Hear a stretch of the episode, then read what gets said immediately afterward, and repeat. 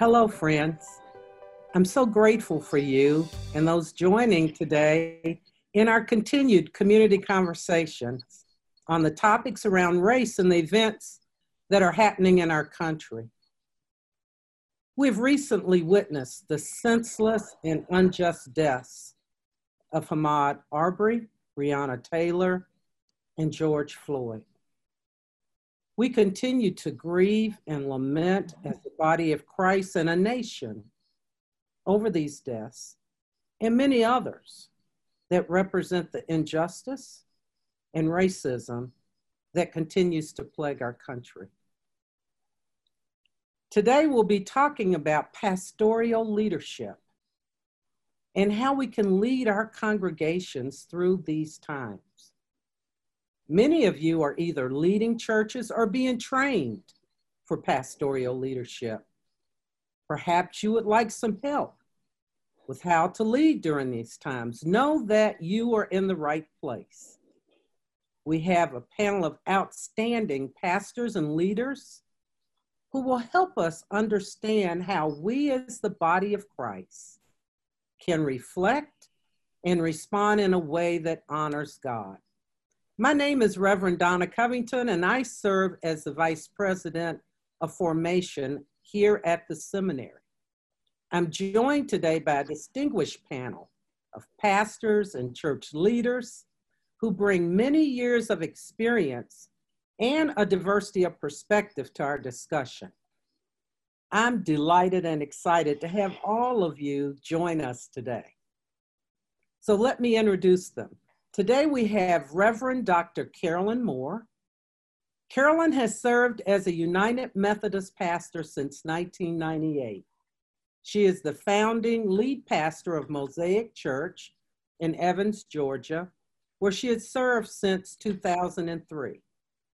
She holds a Master's of Divinity and a Doctor of Ministry degree from Asbury Theological Seminary. Welcome, Carolyn. Thank you. It's great to be here. Thanks. We also have Reverend Doctor E. Dale Locke. Dale is the founding lead pastor of Community Hope Church, a large multi-site United Methodist congregation serving Southeast Florida, where he served since nineteen ninety-six. Dale holds a Master's of Divinity and a Doctorate of Ministry from Asbury, and is also a member of our Board of Trustees, where he serves alongside of me on the Formation Committee. Welcome, Dale. Yeah, thanks, Donna. Glad to be here. We also have Reverend Cal Ray. Cal is the senior pastor of Scent Church in Plano, Texas. He previously served as the former lead pastor at Kentwood Church in Grand Rapids, Michigan, and was instrumental in transitioning this multi-site church from mono-ethnic to multi-ethnic. Cal is a graduate of Asbury Seminary and also joined the Board of Trustees at the seminary in May of this year. Welcome, Cal. Thank you, Donna. Glad to be part of the conversation. Last and not least, we have Reverend Greg Paris. Greg serves as the senior pastor of Union Chapel United Methodist Church in Muncie, Indiana. He has served as their pastor since nineteen eighty-one and is entering his fortieth year since becoming the pastor. What a servant's heart. Greg completed his Master's of Divinity at Asbury Theological Seminary and is also a member of the Board of Trustees. Welcome, Greg.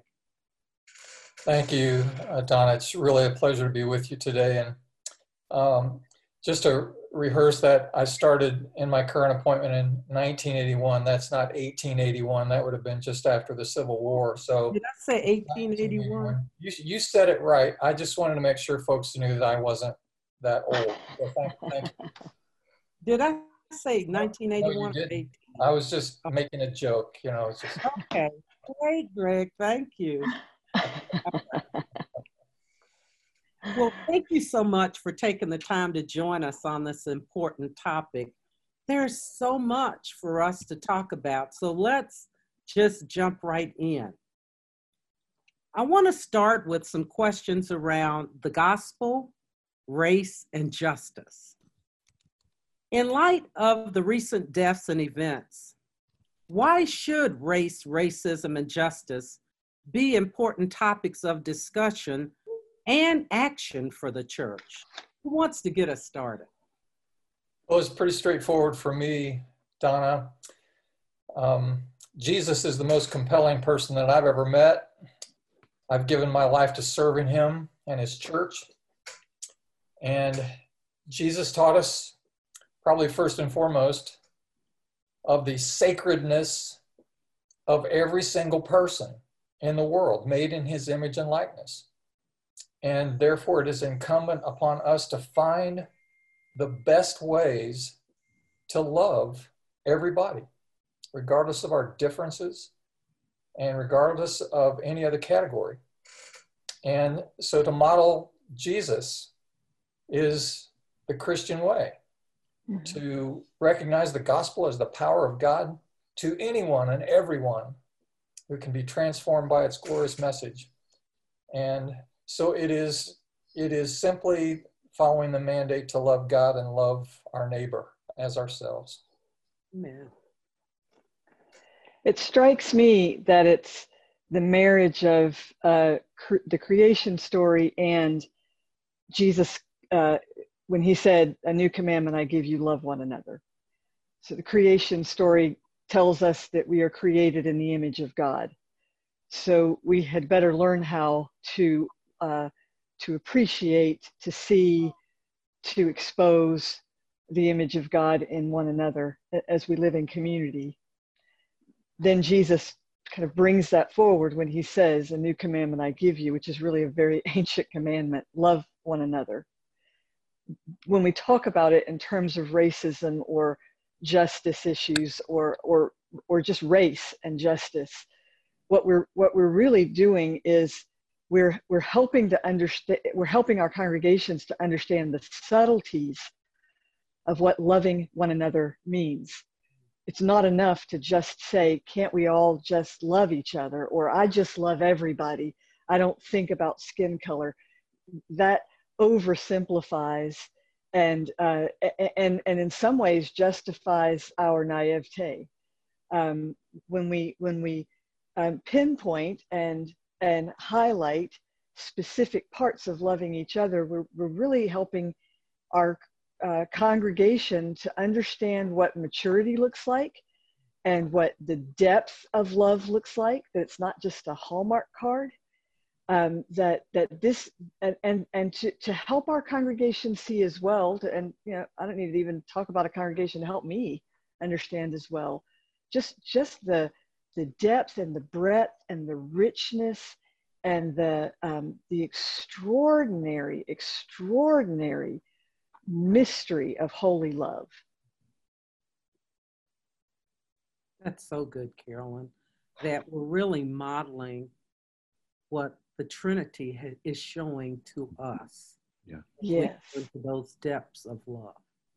Yes, yes. And we're not letting the Christian voice get away with oversimplifying what is rich and deep in mystery. I think that the church has to talk about justice because the very nature of um, Jesus coming to live and die and rise again is a justice issue. You know, Jesus yes. obviously took the penalty that we deserve for sin. So we serve a Savior who embodies justice.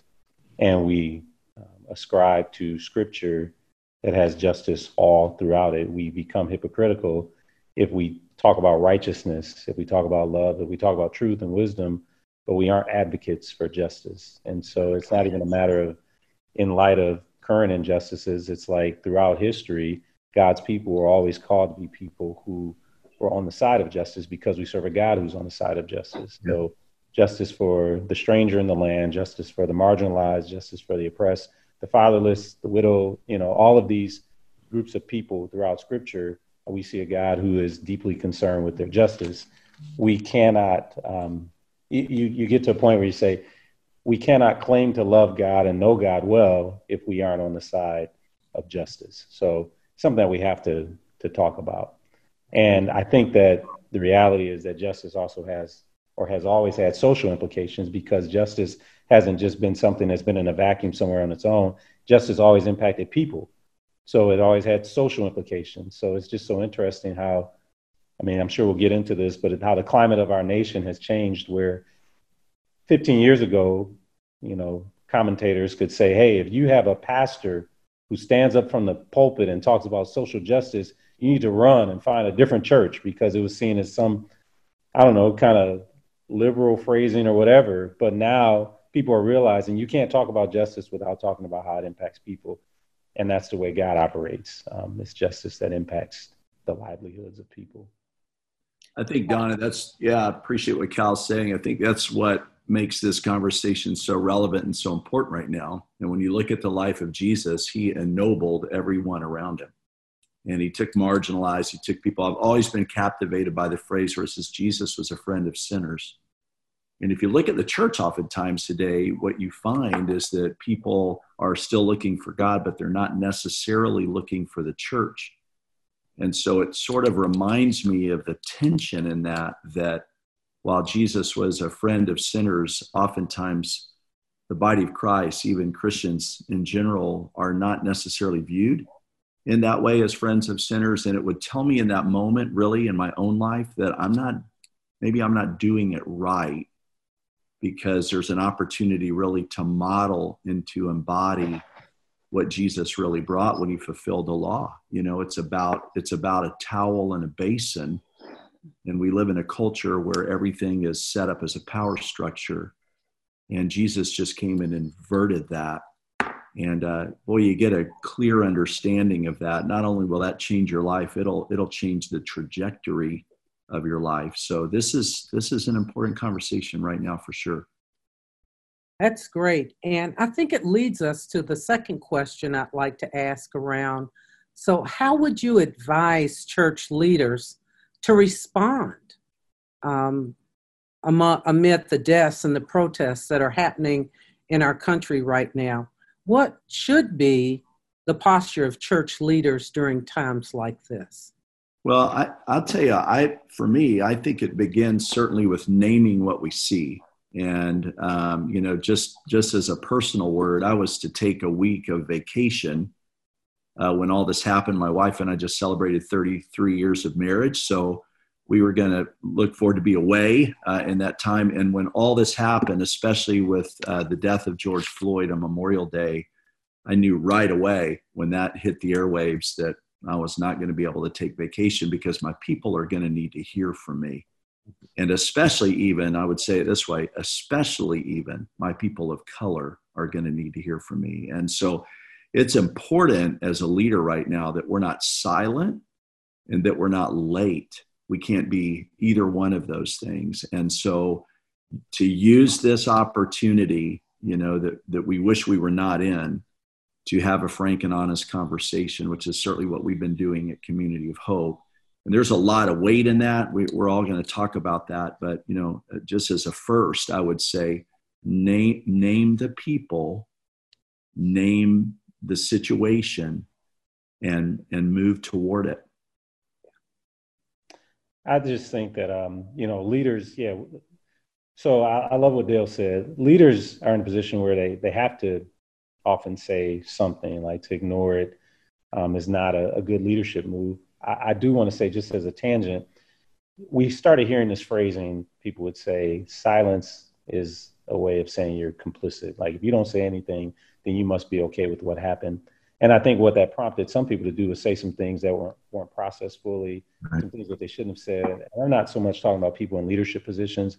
I'm saying some people felt the pressure of society to say something, and they said things that just were ignorant.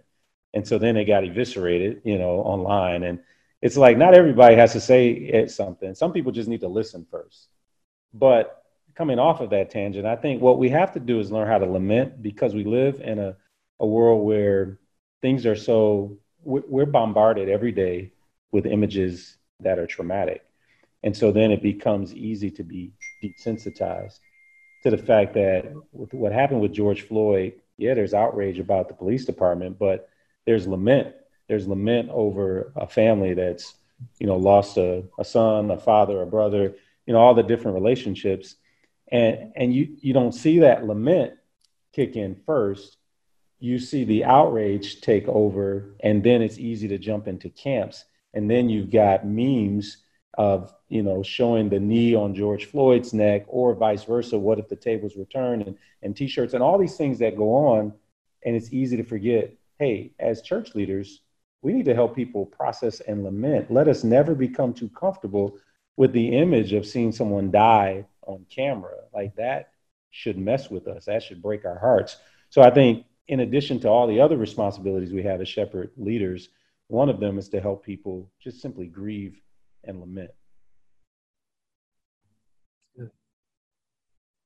In this season, particularly, if, if uh, I think the operative word coming both from the leader and as the leader's encouragement to uh, our people needs to be grace. Uh, I, I would say, first of all, uh, our job as spiritual leaders is to always start with the scripture. Uh, at some, everything that is unjust, we can, we can find the place in the scripture that will inform us most wisely. So start with the word. Um, but, but everything should be covered with grace. Just as, as you said, uh, you know, we've, folks come out there a little too fast out of the gate, say things that uh, may not have um, been well thought through. And uh, if, if we are not willing to give one another grace in a season where we were already on the edge because of a pandemic and, and um, economic instability, now add this on top of it. We, it's, it's a lot to ask everybody to have a pitch perfect word in the perfect time. Um, and, and we as a church need to uh, be leaders in, in offering and counseling grace. So I, one of my pastoral uh, words to my people is, uh, please pick up the phone and call. More face-to-face conversations, more telephone conversations, more Zoom conversations, and less knee-jerk responses on social media, because we've had, I think we filled our quota of those. Yeah. Um, earlier this week, we had a conversation with a, one of the groups in our church is, uh, it's, it's a ministry to women. It's a mentoring ministry for women. And in that room, just, it just happened this way. It's not our normal, but it just happened that the number of people who showed up were fourteen, and it was seven African-American women, seven white women. And we had what one of them referred to as an unscripted conversation. And I love that word. Um, I, I was, I was personally convicted by that word. I realized that everything I say is scripted. Everything I say is scripted. Mm. And um, I benefited so much from a room where I felt safe enough to have some unscripted conversation. So uh, I think my, my last thought here would simply be, first, start with the word. Second, cover everything with grace. And third, as leaders, we also need to be willing to have unscripted conversations, not only the scripted from the pulpit or, or on the screen conversations that we offer.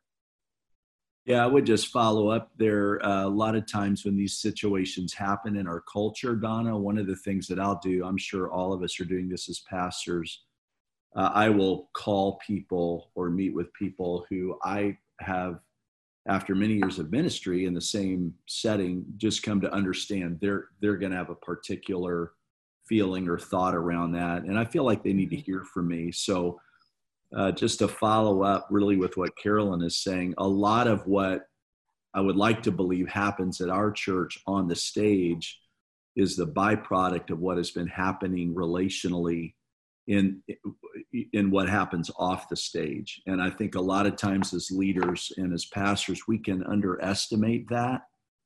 And there is a relational presence, there's a relational responsibility, especially in these moments. And, you know, just to listen, the verse we've really captured on right now in our, our uh, handling of this, you know, is James one nineteen through twenty-two, where you know, Jesus' half-brother, right, is saying to the church and to those who would listen, you know, we should be slow to speak, quick to listen.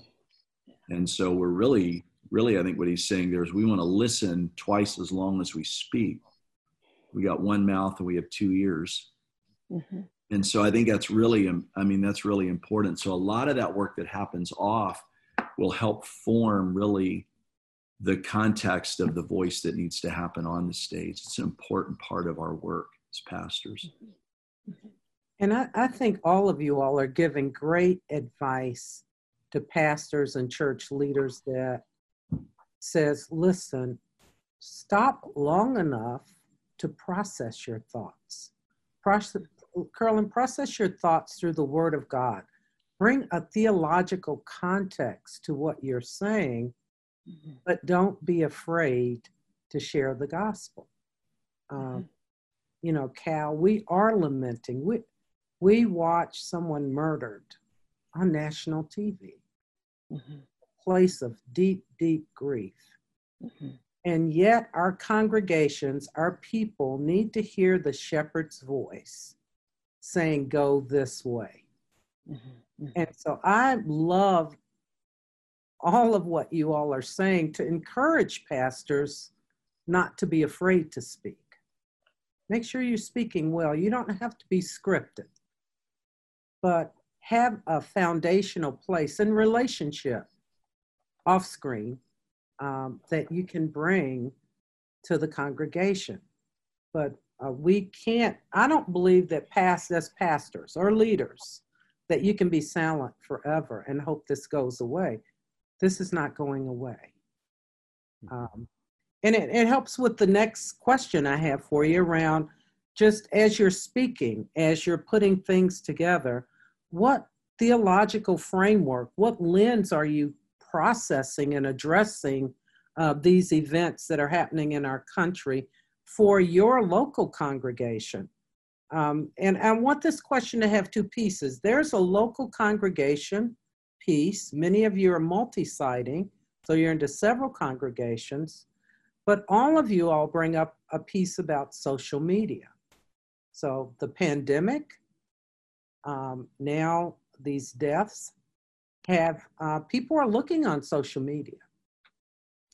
How can pastors use social media to honor God and to spread the gospel and to process these events in a way that honors and brings glory to God and to the kingdom? So a little bit of two questions here, just some, maybe some practical ways for pastors to think through it, Cal, to process their way through um, and not get caught in the trap of social media where they get a firestorm backlash for saying something maybe not so wise. I, I just want to say quickly, and I, and then I may come back on this question as well, but I, I want to echo what Carolyn said. You know, it has to be rooted in Scripture. I guess for me, I, I'm reminded, um, I think about Second Timothy three, sixteen and seventeen, all Scripture is God-breathed and is useful for teaching, rebuking, correcting, and training in righteousness so that the servant of God may be thoroughly equipped for every good work. I hold tightly to that in realizing that I think all Scripture is relevant and timely when these things happen. And I remind myself that these aren't the only moments in history where traumatic things have happened that pastors have had to stand up and, and speak about. For me personally, that keeps me from having my preaching calendar, I guess, be a bunch of knee-jerk reaction kind of sermons. I'm not so stubborn that I'm like, okay, if I'm in a sermon series, I will not deviate regardless of current events. I would just say my first bias is more like, I bet God knew in advance what was going to happen in the world before I landed on this series I was going to be in. It just so happened, I think I was starting a series in Revelation, um, walking through the book when uh, George Floyd was killed, and it prompted me to look at some of the verbiage in chapter one of Revelation. It was more timely than I realized. You know, if, if you had asked me, hey, would this chapter speak to this kind of situation I'm in advance, I might have said, mm, I don't see how it'd be connected. But you know, in God's wisdom, all scripture is God breathed.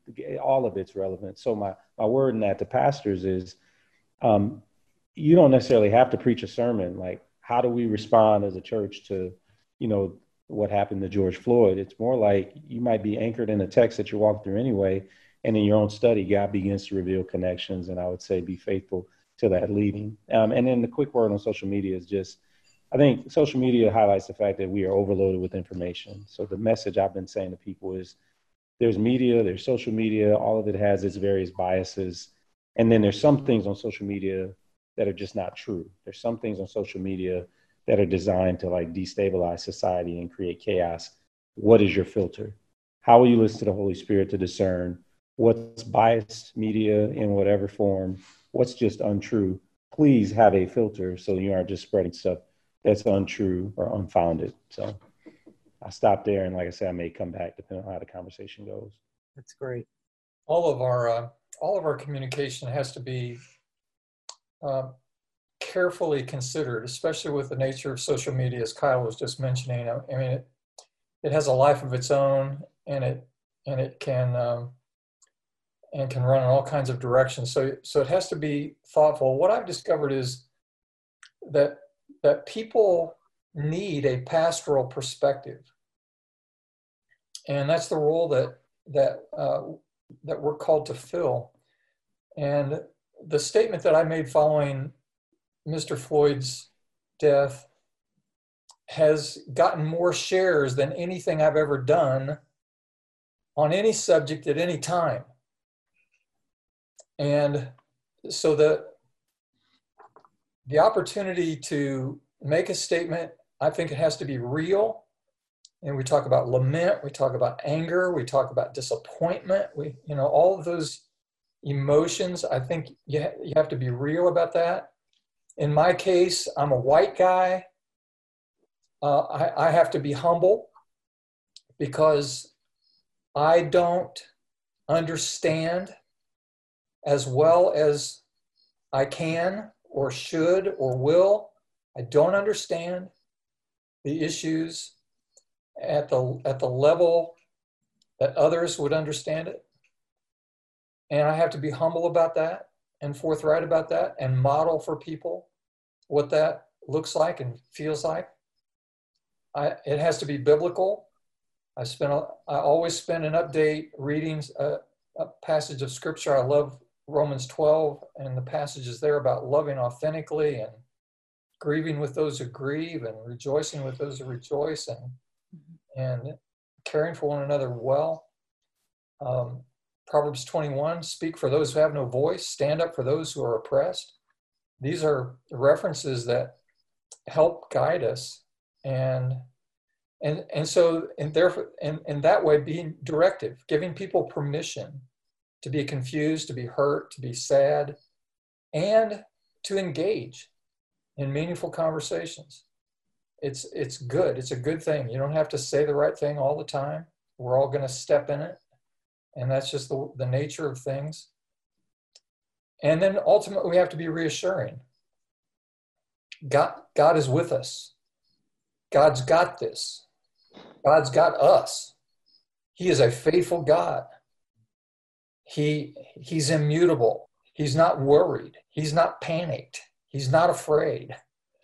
And we can follow, we can follow his, his good promises in that way.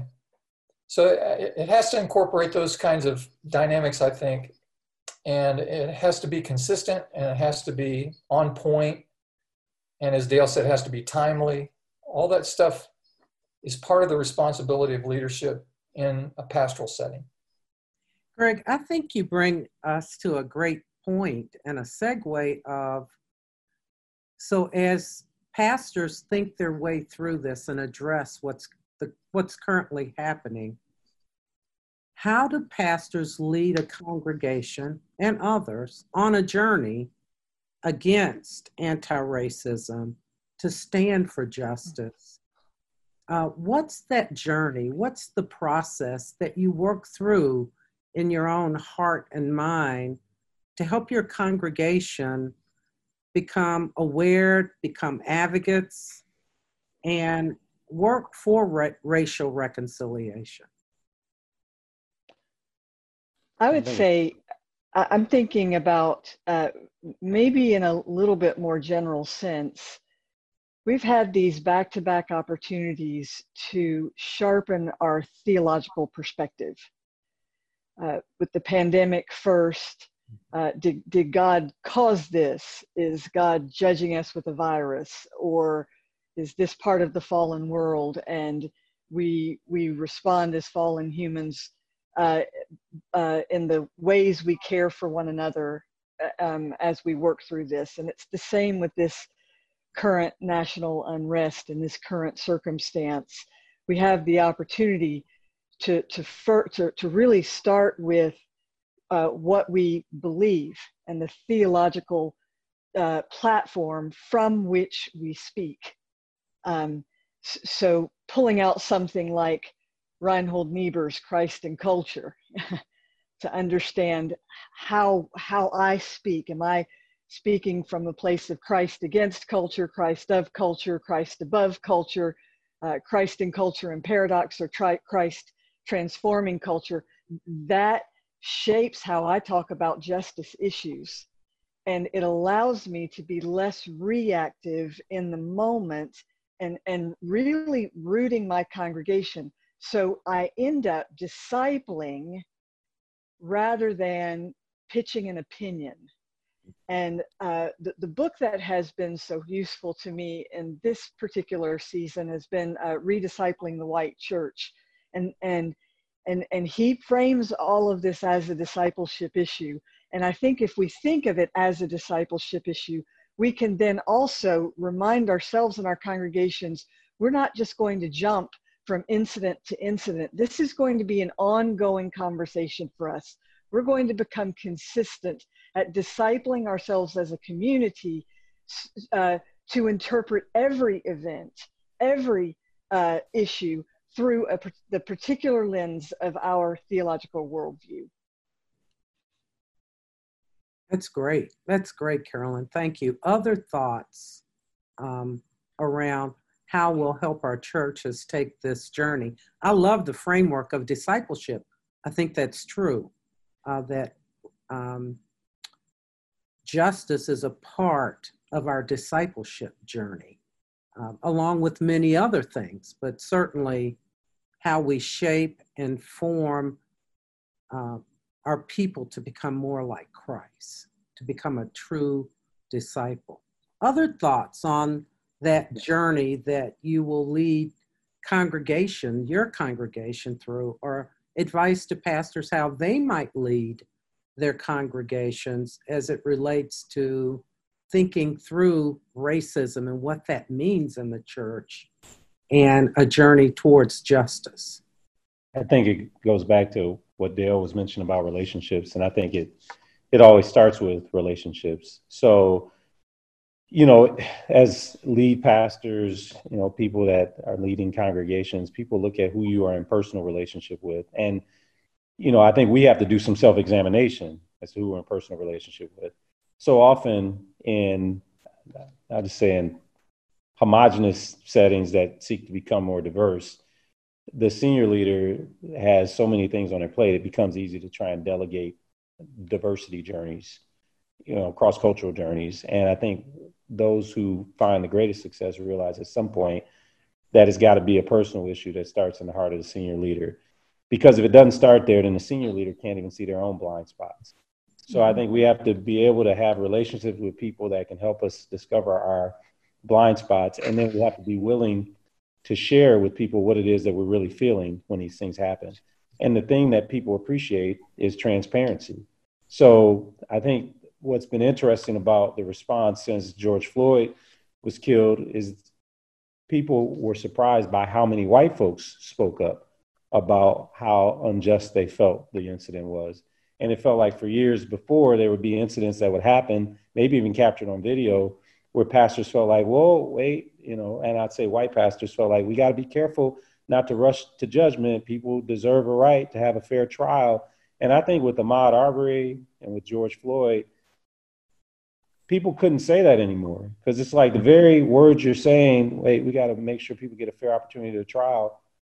Well, it's, Ahmaud Arbery didn't get that, and neither did George Floyd, regardless of what their backgrounds may have been. And so anyway, I just think it becomes uh, an opportunity to say, what relationships do I have? Who do I break bread with? Who can I have that's safe to ask my questions to? If I don't have any of those relationships, I may not know my blind spots, and therefore I may not be in touch with the very things that my congregation is even wrestling with. I don't know if you can lead a congregation in these times if you don't have cross-cultural relationships yourself, where you can be vulnerable, where you can make mistakes, where you need to be on the receiving end of grace. Um, where you can learn and grow before you shepherd a congregation through this.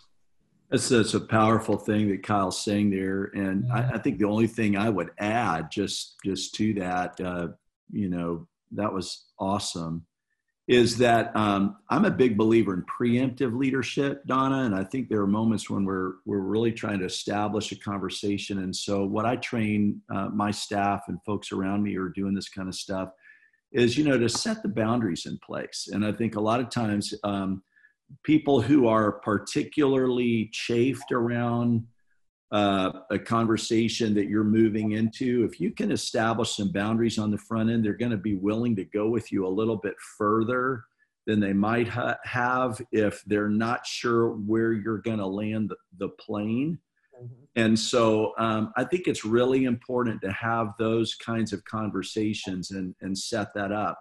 And, and the other thing that I, I try to do with this too, is I try to have people in our congregation who I've given permission to when I'm preaching and teaching to listen to me and to talk to me later and offline about what what didn't sound right, what sounded out of tune, what wasn't far enough, what was, you know, and and I think the willingness to be able to have those experiences, especially if you're able to do that over a length of time, people are going to know your heart. They are, they already know. You're walking up into these places of leadership with some established capital that pays dividends in moments when we as leaders every now and again have to, have to make an exchange on that capital. We have to take what we have garnered and put it on the table and say, I'm going to move our conversation into a difficult conversation.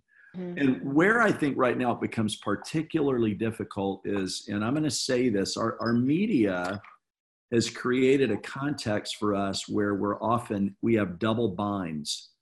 And if we say one thing, it means we're either completely in alignment with something else. I, I really feel this. I'll just say, I feel this right now with Black Lives Matter. Of course, Black Lives Matter.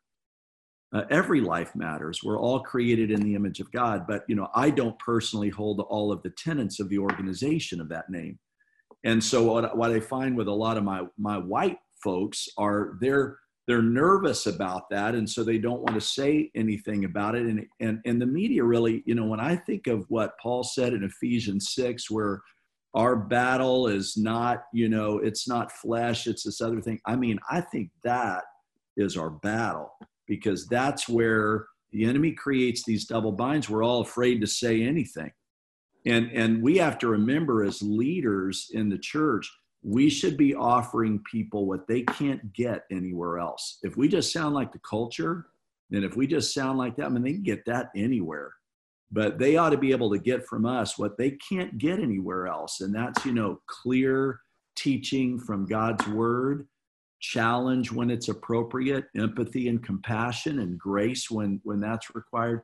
That makes a, a big, a big difference, you know, in a conversation like this that is so complex. You know, uh, Don, uh, I, I just think these are so helpful uh, considerations for pastoral leaders. Kyle is the guy on this panel today who has the most authority to speak on this subject. Absolutely. And it's because not just because he's uh, a minority ethnically, but because he's actually done, he's practiced in pastoral ministry this kind of unifying effect. Um, years ago, uh, our mayor here in Muncie, Indiana, announced that the three uh, community centers, which were owned by the city and operated by the city, all of which operated in minority communities, uh, would have to be closed for financial reasons. it was a big, big deal. Two of these centers had direct ties to the civil rights movement. They were named after prominent citizens in our community who were icons of the civil rights movement. It's a big deal. When I read that report in the paper, I thought to myself, you know, that's not good. That's not right. Somebody ought to do something about that.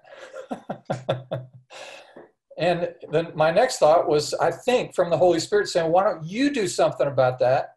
Mm. And, and so I found myself in the mayor's office offering the mayor, out of my naivete and my, and my, my total lack of experience and racial awareness, because I'm just a white guy from a small town in Indiana, so what do I know? And I offered the mayor that I would take over those three community centers. I would fund them, I would staff them, I would rally other Christians in the community to do this. The mayor thought I was crazy, which I was. Fast forward ten years later, uh, my congregation literally kept those centers going. Uh, the two in the in the African-American neighborhoods, we literally kept them open for over a decade with a couple of other partners. I intentionally immersed myself, and this is back to Kyle's point, you have to intentionally engage in relationships with people who are different than you are, yeah, and assume a learning posture and develop enough trust so that you can step in it once in a while and they'll hose you off and, and still love you. And that's what I did. And as a result of that, I was actually given the highest honor of my ministerial career. Uh, whatever humble um, effect I've had in the world, the highest honor, and I don't expect to ever get a, a higher one, is that I was invited to be the keynote speaker at the citywide Martin Luther King worship celebration. I'm the only white guy in the history of our city who's been invited to keynote that event. And it was a tremendous humbling honor. So you say, how do you How do you lead a congregation in this? Well, in my case, by God's grace, I model what it looks like to engage in meaningful relationships with people that you that, whose culture is different. You just don't appreciate and understand. There's no way for you to, to have that unless you really make effort to engage in meaningful ways, authentic ways in relationship with people God calls you alongside of. And so that would be my admonition, my greatest challenge to pastoral leaders out there.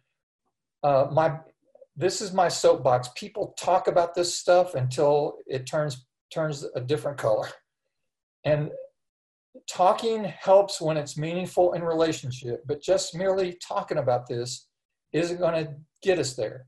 We've got to understand each other better, and that happens in intentional, authentic relationships that can lead to projects and other things. We did a citywide, I helped lead an initiative a few years ago where we wanted to have a unity worship service on a Sunday morning. We went to Ball State University's basketball arena, the biggest in, inside venue in our city.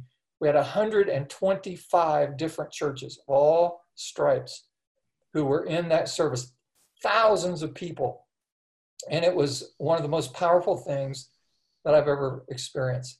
One, one guy came up to me afterwards and he said, there's more racial unity in this room today than I've ex ever experienced in this city in my whole life. Mm. One guy said this way, he said, there's more unity in this room today there in, than there is in my church's board meetings, mm. which I thought was quite profound. Yeah. So these are the kinds of fruits that can emerge when, when you, when you want to, when you get your hands dirty, get your feet wet, get in there and really wrestle with the issues in an authentic way. This is so good. I mean, all of you all have contributed in such a way to helping pastors and leaders have a framework from starting in your own prayer time, in your own relationships, grieving and lamenting the things that we're seeing happening in our country. a theological foundation, speaking the word of God into current events like this, into all events.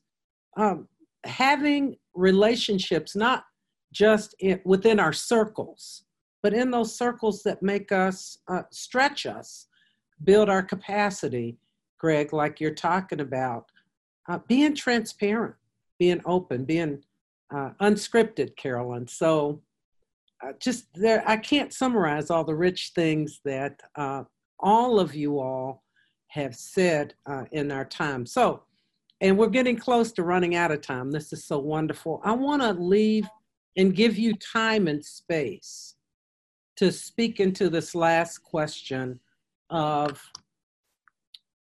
what is the invitation from the Holy Spirit to the church, to the body of Christ during this time?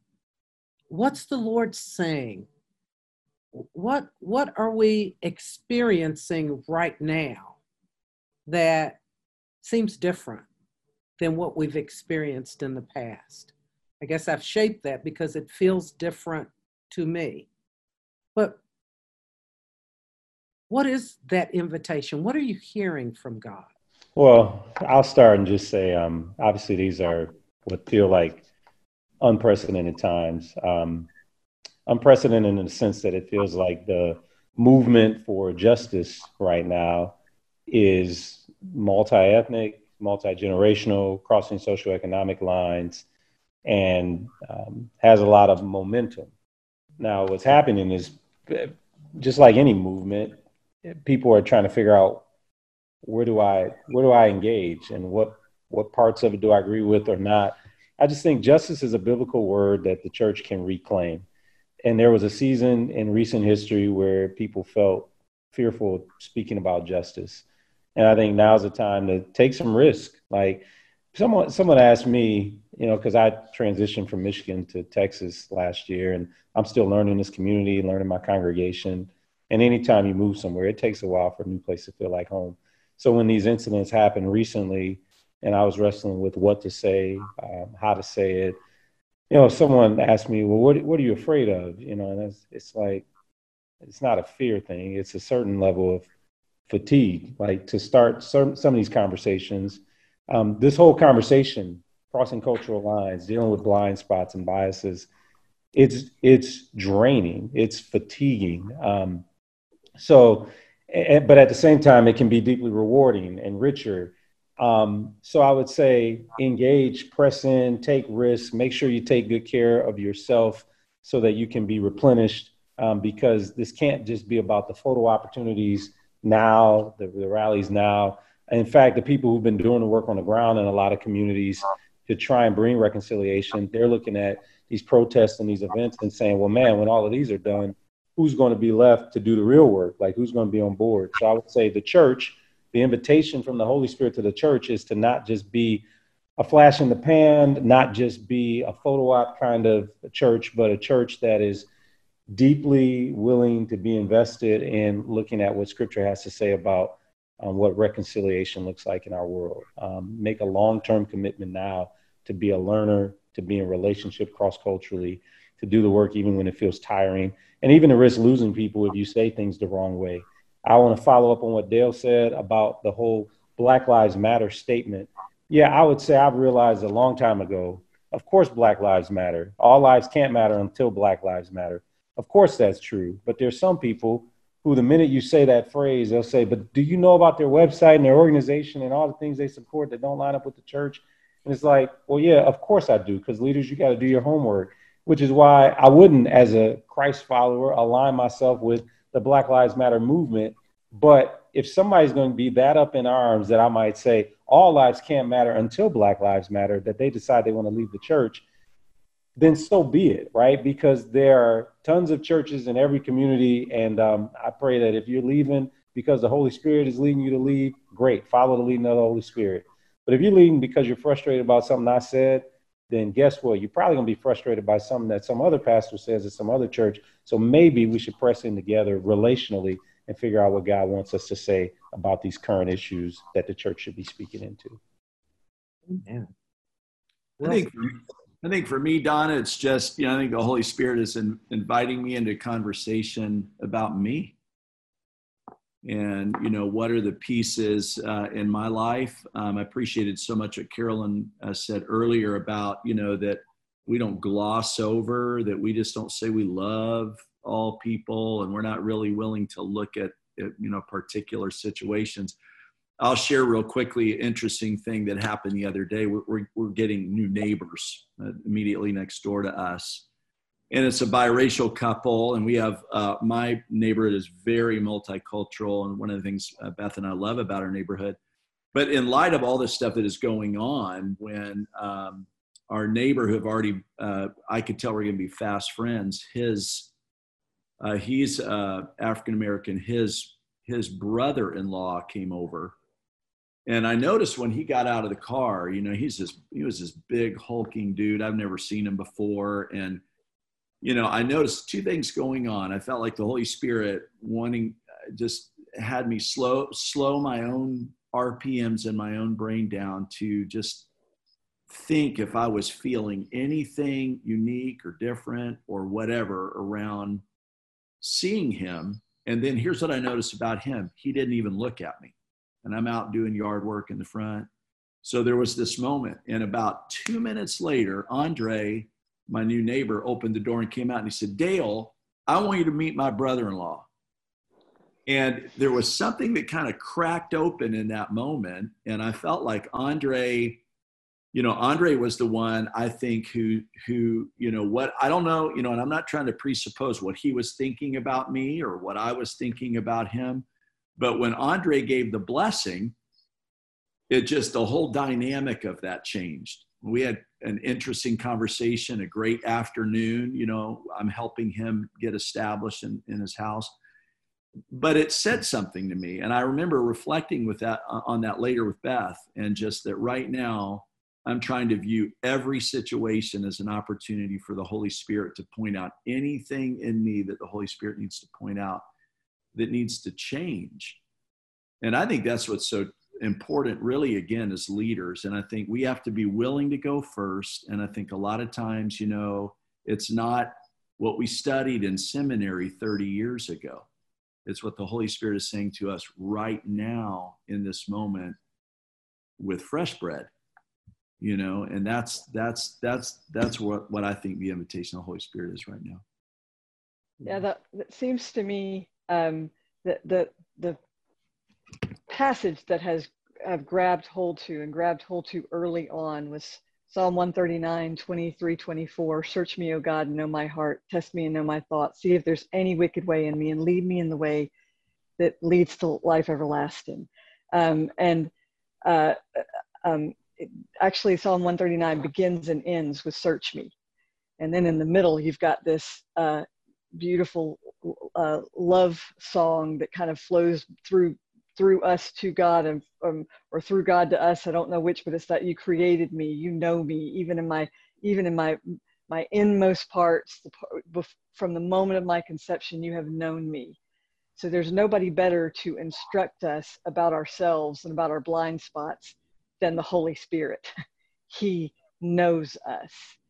And what I I think what seems to cause us to shrink back from repentance in times like this is that we are so afraid of being uh, of, of being slammed by God, you know, just condemned uh, wholly by God, or somehow will be diminished by that. Uh, so the so the real word of encouragement from the Holy Spirit to me is, you're not diminished by my exposing your blind spots. You are only enhanced by that. And likewise, in our conversations with each other, I am not diminished by empathizing with your pain. I am also not diminished by your gently and lovingly discipling me into a, a better and more, um, more enlightened place. I am only enhanced by the uh, community of my, of my, Christian brothers and sisters. I am only enhanced by uh, conversation with the Holy Spirit, especially in the context of repentance. So all good discipleship begins with repentance, but it's not the, I'm a horrible person, I've done this all wrong kind of repentance. It's the Psalm one thirty-nine, search me, O God, search me so I can do this better, so I can contribute to the conversation as a more enlightened, uh, more loving human being. So good, Carolyn. So uh, good. If I, uh, if I may, I'd like to just suggest that the Holy Spirit is speaking through his word to me.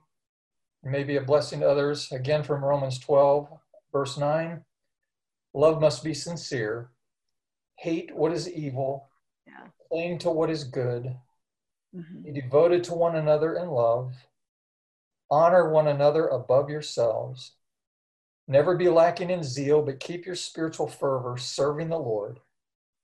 Be joyful in hope, patient in affliction, faithful in prayer. Share with the Lord's people who are in need. Practice hospitality. Bless those who persecute you. Bless and do not curse. Rejoice with those who rejoice, and mourn with those who mourn. Mm-hmm. Live in harmony with one another. Do not be proud, but be willing to associate with people lower than yourself. Do not be conceited. Do not repay anyone evil for evil. Be careful to do what is right in the eyes of everyone. And if it's possible, as far as it depends on you, live at peace with everyone. Finally, down to verse twenty-one. Do not be overcome by evil, but overcome evil with good. Greg, that's uh, just a great word for us to end on, to end on today. Uh, friends, we're out of time. It's been such a rich conversation. Thank you for joining us as we continue our uh, community conversations. Thank you so much to every person today who has spoken into this. Uh, thank you for your leadership. Thank you for joining to help us process through pastoral leadership and Christian leadership. Thank you. I pray this has been helpful for those of you who are leading. Um, may God bless you as we continue the journey of becoming more like Him. God bless you.